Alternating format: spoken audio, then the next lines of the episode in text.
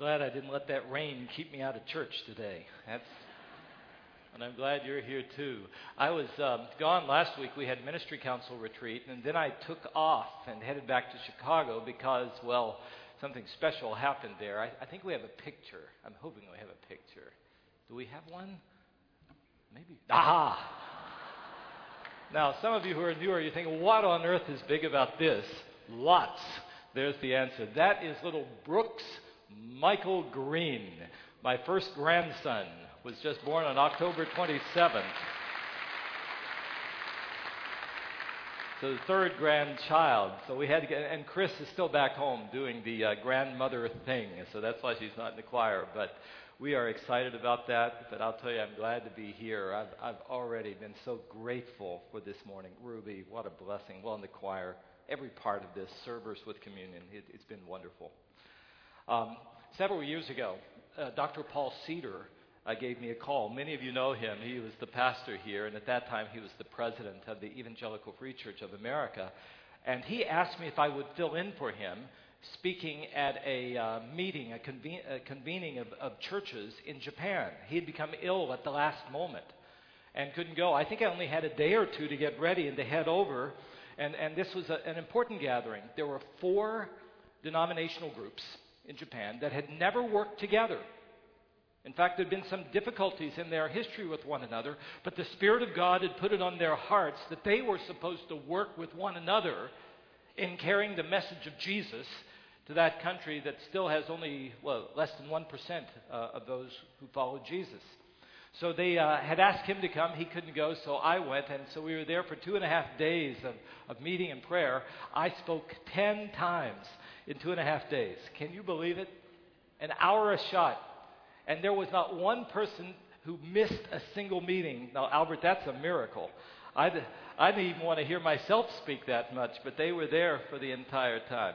When we finally came to the 10th meeting on that third day, uh, Pastor Ohashi from Kobe, who was uh, such a respected leader and the one who had gathered these four groups together, introduced me for the final time. And he said something like this He said, My brothers and sisters, we have come to the last five minutes of our time together.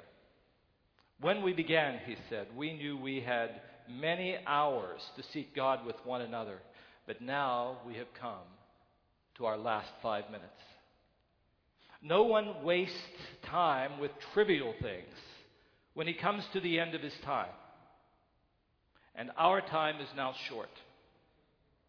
We know that God has much for us to do. He has shown us that. So now our speaker will come and he will concentrate his energies, and we will do the same as we will listen ready to respond. For we know we must hear from God in our last five minutes. Well, the text that we're looking at today, Matthew chapter 28, verses 18 to 20, that La Rosa has read for us, is the text that I spoke about that day. I didn't know that he was going to do that introduction, but it was a good introduction because when you come to Matthew 28, we come to the last five minutes of Jesus' time with his followers. He'd been with them for three years. For three years, they had seen him live the way that God created life to be lived. For three years, they had seen him do one miracle after another. For three years, they had heard him teach them about who God is and about how much God loves and show them the love and justice and compassion of God. Then, just a few days before we come to Matthew 28, they had seen Jesus hanging on the cross. On that cruel Roman cross, dying for the sins of the world. And while he was in that grave, bearing the weight necessary because of our sin. But they had also come to learn that that grave and that sin could not hold him. For he had defeated sin and guilt and shame and death through his resurrection from the dead. And then God had given him the opportunity to spend several days with the disciples, teaching them, teaching them about the mission, about how they were to live. But when you come to Matthew chapter 28, verse 18, we come to Jesus' last five minutes.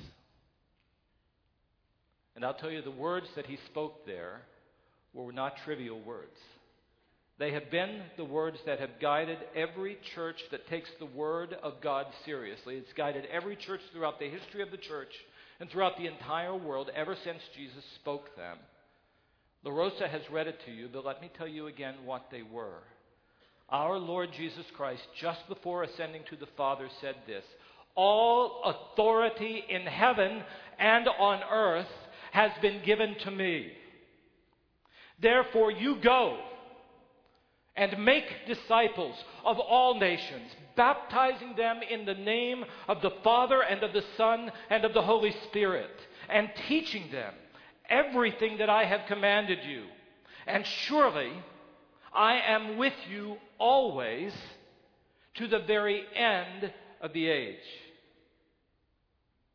Now, if you look at those words that Jesus spoke, you can see that they are divided into three very clear parts. Each one of them is breathtaking if we allow ourselves just a few moments to meditate on them. And, and so we're going to. Uh, what we're going to see in verse 18 is that there is an almost unimaginable claim that Jesus makes. Then we're going to move to the very last phrase in verse 20 and look at an immensely encouraging promise that he gives to us. And then we're going to move right into the middle and we are going to look at an undeniably clear command that we dare not disobey. So, first, let's think about the claim that Jesus made. I called it an almost unimaginable claim. Jesus said, All authority in heaven and on earth has been given to me. Now, if you have read the Gospels, you know that Jesus was always making claims about himself that just sent people's minds reeling. This welcoming and kind and, and humble man would say things that when you think about them, you would say, What on earth is he saying? I am the bread of life, the only one who can sustain the, the, the totality of life. I am the living water. I am the way to God. I am the resurrection and the life. The one who believes in me, though we may die physically, will live forever. I am one with the Father. Jesus made those kinds of claims. But I think that for our practical everyday living and for our church, there is no command that Jesus or claim that Jesus ever made that has more practical application than this one. All authority in heaven and on earth has been given to me all authority in heaven and on earth given to Jesus. You should be shocked by that sort of a claim. He, he is claiming here that he has authority over every moment and every event of history. Jesus is claiming that he has authority over every part of this material universe over every natural object, over every law that governs it. He has authority over stars and galaxies and planets. He has authority over weather systems, winds, rain. Lord, why did you send it on a Sunday morning? But He has authority over it. Lightning and thunder and hurricanes and tornadoes. He has authority over all life, every form of life plants, animals, great ones and small ones, visible ones and ones we can't even see. He has authority over all bacteria and parasites and viruses and germs, over everything that has DNA. Jesus says that He has authority over every part and function of our human body, which is the reason why we can come to Him and pray whenever we need healing. Over every beat of my heart, every, over every breath that I draw in my diaphragm. Jesus is claiming to have authority over every other authority in this world.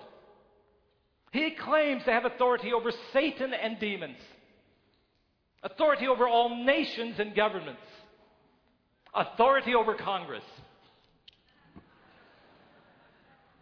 authority over presidents and kings and Middle Eastern tyrants, authorities over armies and, and weapons and bombs, and yes, terrorists authority over all business and industry and finance, over every currency in this world. And even though people talk about Wall Street, he's already occupied it.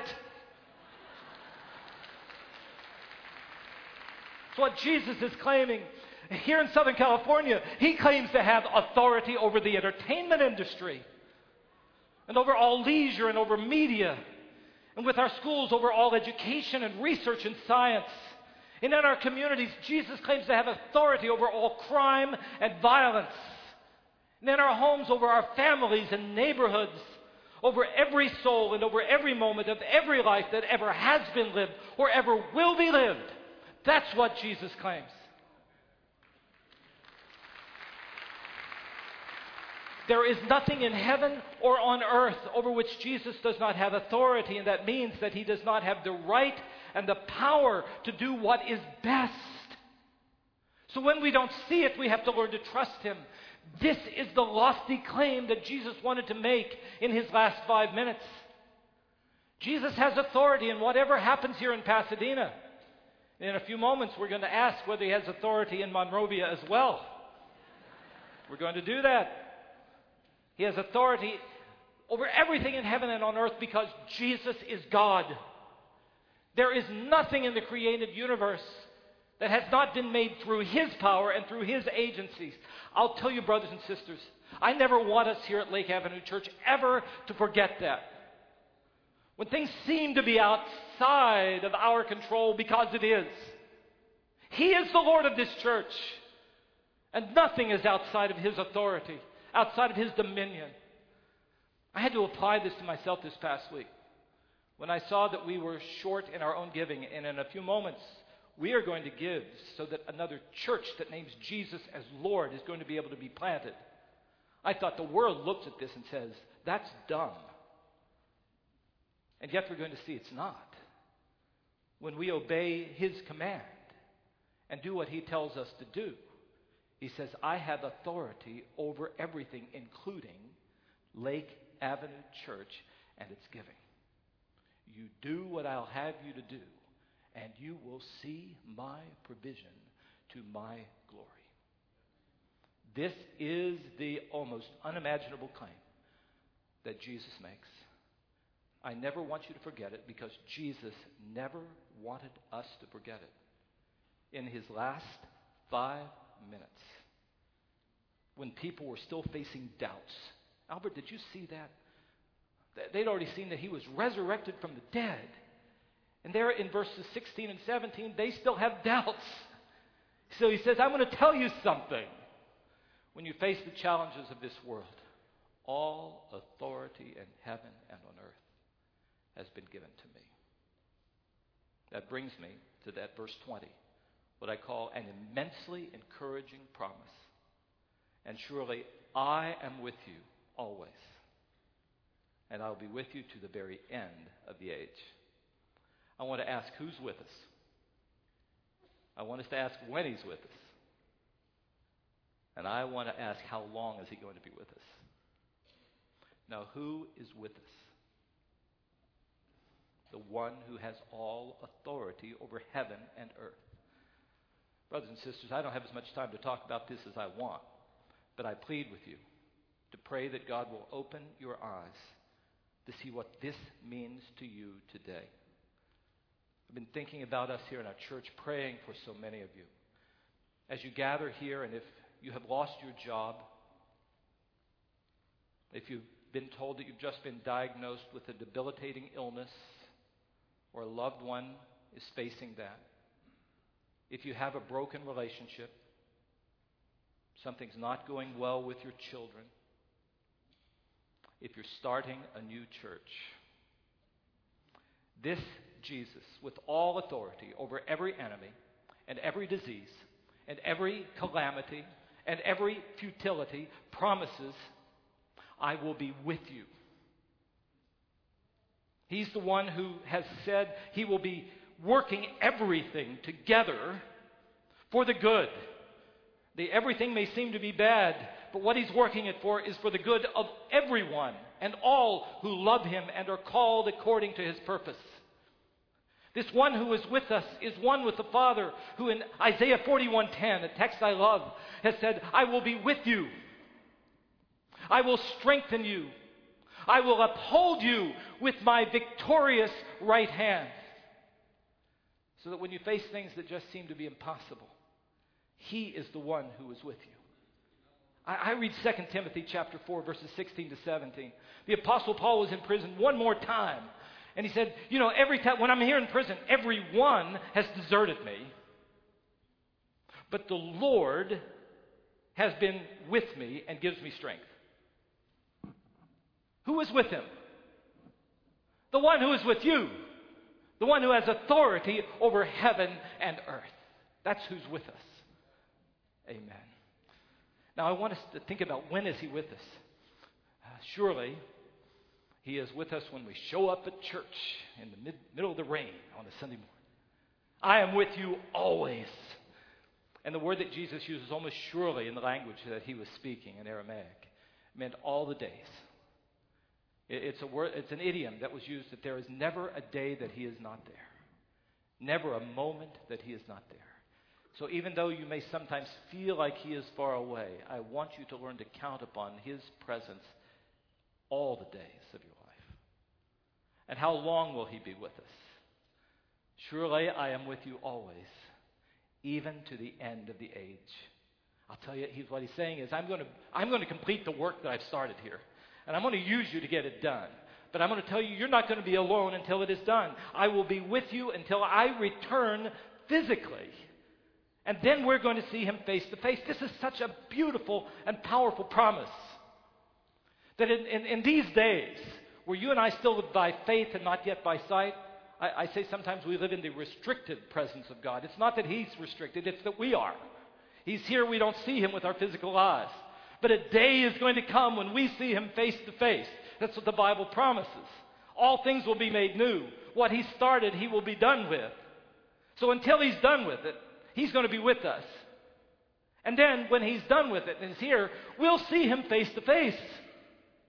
Do you see that? It's great now, it's going to be better then. This is the great encouragement, the immensely encouraging promise that he gives to us. The one who has all authority will never leave us or forsake us, but will be with us always to the very end of the age. And then we'll see him face to face. Hallelujah. Which brings me at last to how we live until he's done with the work. Here's the undeniably clear mandate. Ready to hear it again? So go. Make disciples of all nations. When you do, you baptize them in the name of the Father, Son, and the Holy Spirit. And so that they can really become disciples, you have to teach them everything I have commanded you. A couple things we just have to notice briefly. I want you to see the perspective that anyone who follows Jesus has to have toward the world. We have to be goers. The, the real command is not so much go, it, it's the way it's put in our language, but, but what that is, is the perspective that we're to have. When the message of Jesus has gotten to us, it's not just for us, right? It's for all the people who God brings across our path, and for all people in this world. Jesus died for the world. Therefore, we are to be goers. We should never have any fear when we are going. That's why, even if we are going and doing things, obeying this command in the midst of challenging times, there's no fear. Why? Because the one who tells us to go is the one who has all authority over heaven and on earth. Do you see that? There's nothing in this world to fear. So if we go in His name and do what He tells us to do, even though we will face challenges, and we will, they're not challenges greater than He is. There's nothing to fear when we're going. The only thing to fear is fearing disobeying Him. And in this context, the only fear we have is not going, being stayers. Do you remember one of the first sermons I ever preached to you? I said, I've learned over the years how to kill a church. I think I've told you this several times. I, I hope I don't do it here, but I know how. All we have to do is disobey this command. Just get internally focused. Now, there are certain things we have to deal with internally. We have to have church business meetings and look at bylaws and ask if the grammar is right. But if, but if that's what we focus on and that's all that we do, we'll die. All that has to serve this. That has to serve us going and, and carrying the love and compassion of Jesus to our community and then beyond. Carrying the message of, of salvation through the name of Jesus. When we do that, we have nothing to fear. Only when we just turn internal, we'll just kill one another, and it'll also be boring. But when we have to count upon the Lord, when we're prayerfully seeking, Lord, how will you provide for us this time? And then we see it, our faith will be energized and our, our church will be alive. We must be a going people and a going church. Amen? Second, I want us to see what the mandate is. We are to make disciples. That's the command. You're going to be going people. But when you go, you're just not going out there just flailing around. You're going to be making disciples. Now, that's a very religious term, but so I want you to understand what it is that's supposed to be happening because it's supposed to be happening to you and me and through you and me. Uh, a disciple in Jesus' world was a person who followed a rabbi or a mentor so that you could become like that rabbi or mentor. Does that make sense? You follow and learn from a rabbi and a mentor so that you can become like. You learn so that you can become like that person. And that's exactly what you're in for. If, if you become a follower of Jesus, become a part of Lake Avenue Church, you know what you're in for? Becoming like Jesus. And the, and the, Bible says that's what we have been made to be. You and I have been made in the image of God. We've walked away from Him, and our lives get to be messed up. God says, I'm going to unmess them. I'm going to do something beautiful for you. I'll forgive your past, and I'll begin working into you and remaking you. So, a disciple is somebody who is following Jesus, learning from Jesus, with the goal of becoming like Jesus. Now, here is the beautiful part. You and I are not yet, this, this part isn't so beautiful. We're not complete disciples yet. Not a one of us is fully like Jesus. We try to pretend we are. We put on our best clothes, but the reality is we're still disciples in the making ourselves. I was hoping for an amen there. We certainly are. That's why in a church like ours we'll fail and we have to forgive one another and we have to start all over again and get at it. But the promise is He'll forgive our past. When we bring our sins to Him, He'll forgive them again. And He'll give His Spirit to us and He'll give us one another. And He will not be done with us until the work that He started will be brought to completion. Romans 8. We're going to become conformed to the image of Christ. We follow our master so that we can become like him. Now, that's the beautiful part. It's so amazing for me that even as we are becoming complete disciples ourselves, he calls us into the privilege of making disciples. You and I, who are disciples in the making, become disciple makers ourselves. This, this is God's plan for us. It's mind boggling why He chose to do this. And a part of our own growth is when we're out telling people about Jesus and investing and praying for other people and longing for them to become like Jesus. And that is the command. And, and I love the two parts of it that he says. And of course, as you're making disciples, baptize them in the name of the Lord, the Father, Son, and the Holy Spirit.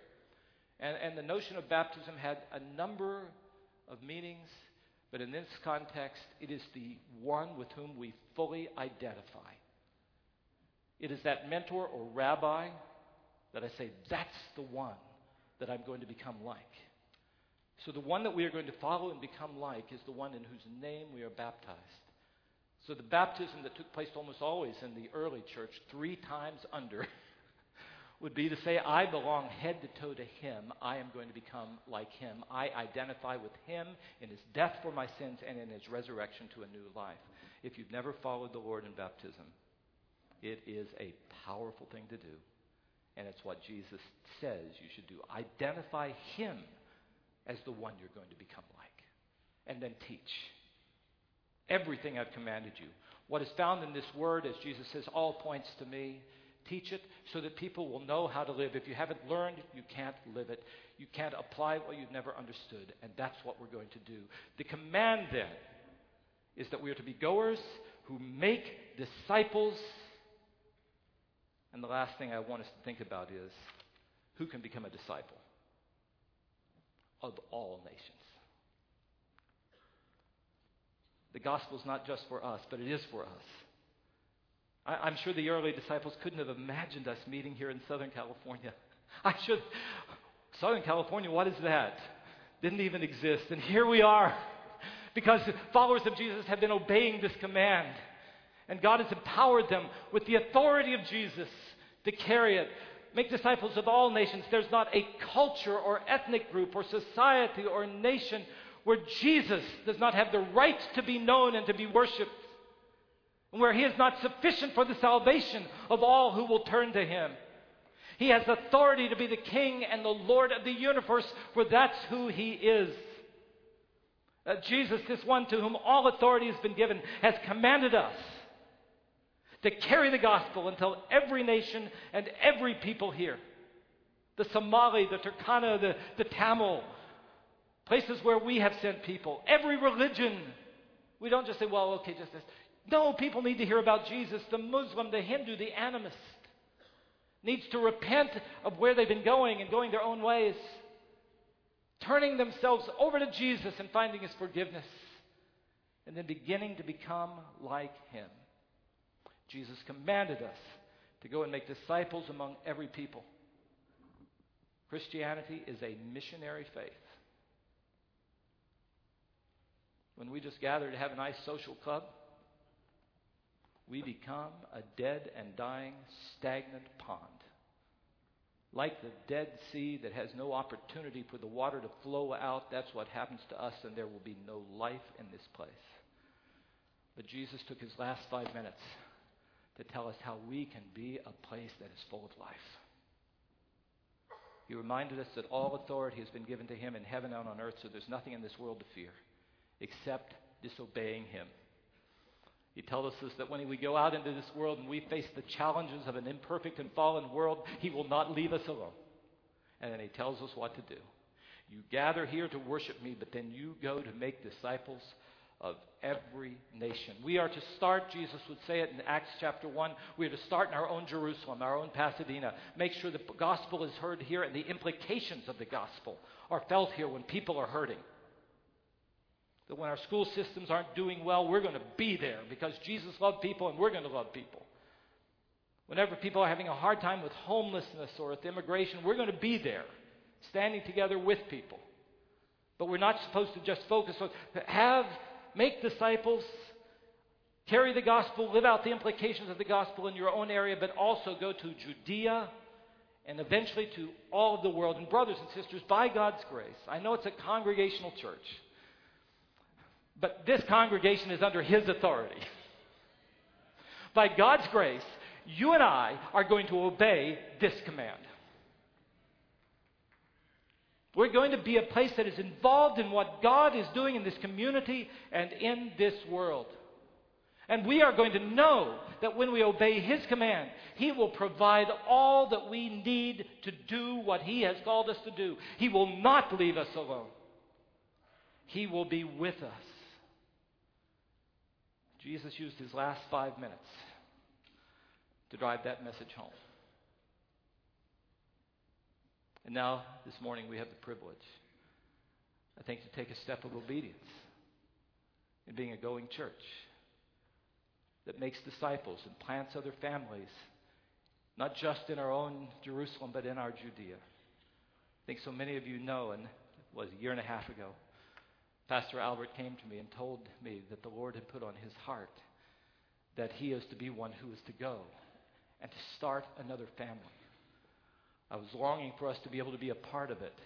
And then he told me, yes, we can be a part of this, and we have an opportunity to see the power and authority of God, not just in Pasadena.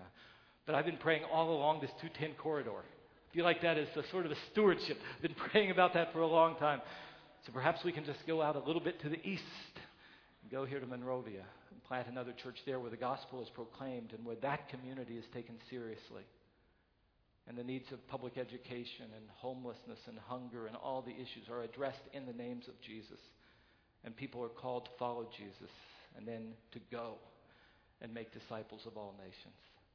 And we've come to the time this morning in which I, I believe God is going to bless us because I believe we are seeking to obey what He commanded us to do in the last five minutes, to send our very best. You know the churches, this church has done this since its earliest days. We've sent the gospel where it's never been heard.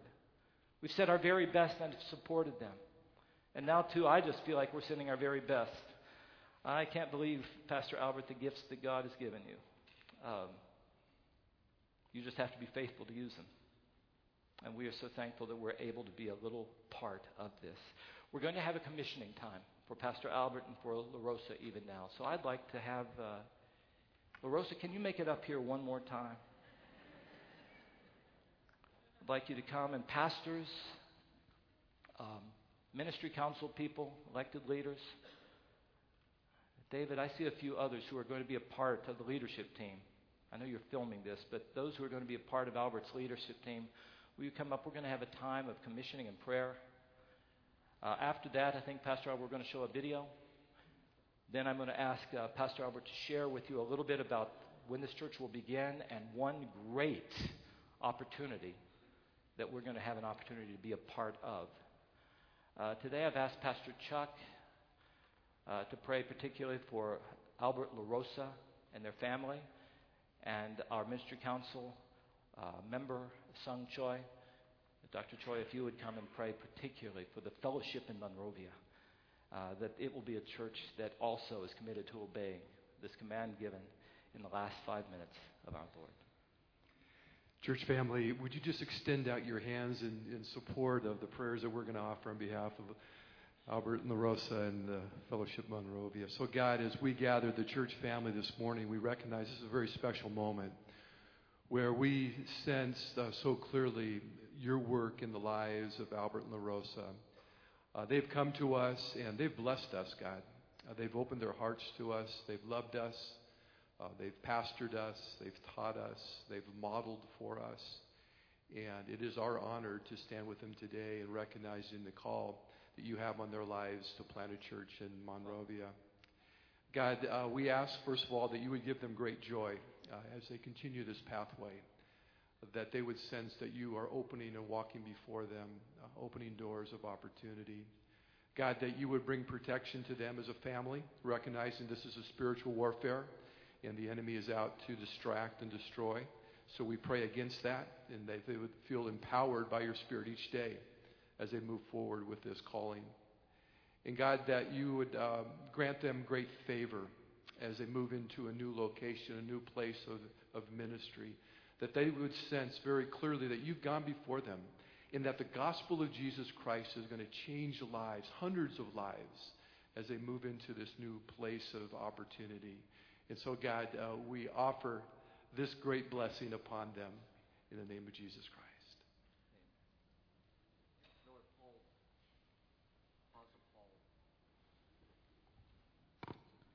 Lord, uh, Apostle Paul said that only by grace we minister. So, Lord, I pray that your grace will be abounding in this ministry, this new place in Monrovia. Lord, I pray that this is, a, is going to be a place where not only the gospel is preached, not only the love is shared, Father, not only the, um, the sick and, and, and hell-bound people will be coming and saved, but Lord, also that your glory will be even more magnified through their ministry. Pray, Lord, this would not be Albert's church, but this will be Christ's church, where you're the head.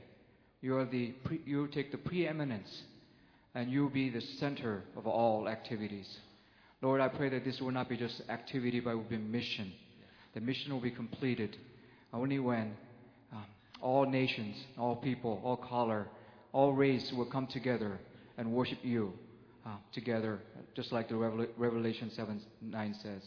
Lord, I pray that they will be able to admonish everyone, proclaim Christ, and teach everyone with all wisdom until everyone becomes mature in Christ. Oh Lord, I pray that this will be a place where, where the, uh, your, your glory will be just so attractive that all those who have lost their hope, those who are in, disin, enfranchised, those who are marginalized, they'll be coming, coming to you in droves. That the church of Christ will be established, not only established, but will be successful, not only successful, but fruitful to the point where they can also send people out to make disciples of all the nations. That, Lord, your gospel will be even further um, spread, even to the regions beyond. We want to thank you for this opportunity to be able to commission them, but also bless them. The Lord, I pray that you will continue to bless them so they will be blessing to others. In Jesus' name.